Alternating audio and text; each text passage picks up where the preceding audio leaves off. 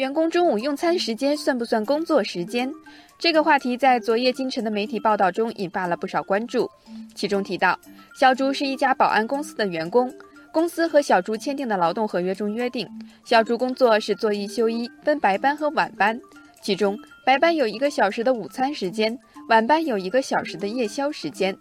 一年多后，小朱离职，双方因加班费的计算问题产生了分歧。公司在计算工资时将用餐时间扣除了，小朱认为这不合理，于是向公司所在地的劳动人事争议仲裁委员会提出仲裁申请，要求公司补发加班工资。网友们也纷纷讨论，公司午餐时间到底属不属于工作时间，是不是应当计算加班费？网友远山说。从小竹的工作情形来看，因为公司规定不得脱岗空岗，无论是午餐还是夜宵，小竹都没有真正支配这段时间，所以应当计算在工作时间里。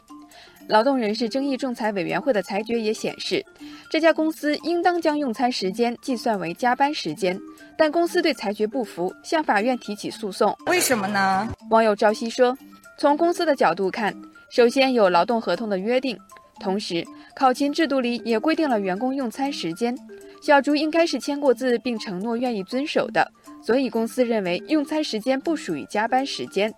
不过，法院认为公司还是应该向小朱支付这段时间里的加班费，原因和网友远山的分析基本一致。网友青山就提出疑问：很多企业在劳动合同或规章制度中都会约定就餐时间不属于工作时间。那么，这样的约定是否有效呢？对此，网友风起清平认为，判断的关键应该是企业规定的就餐时间是否可以由员工自行支配。网友忽而今夏也认为，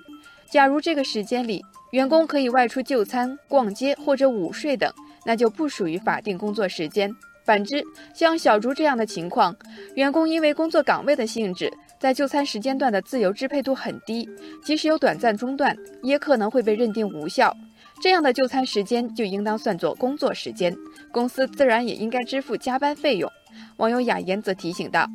即使就餐时间属于工作时间以外，也需要由用人单位和劳动者双方约定，或者通过集体合同、规章制度加以规定。没有约定或者规定的，不能作为休息时间。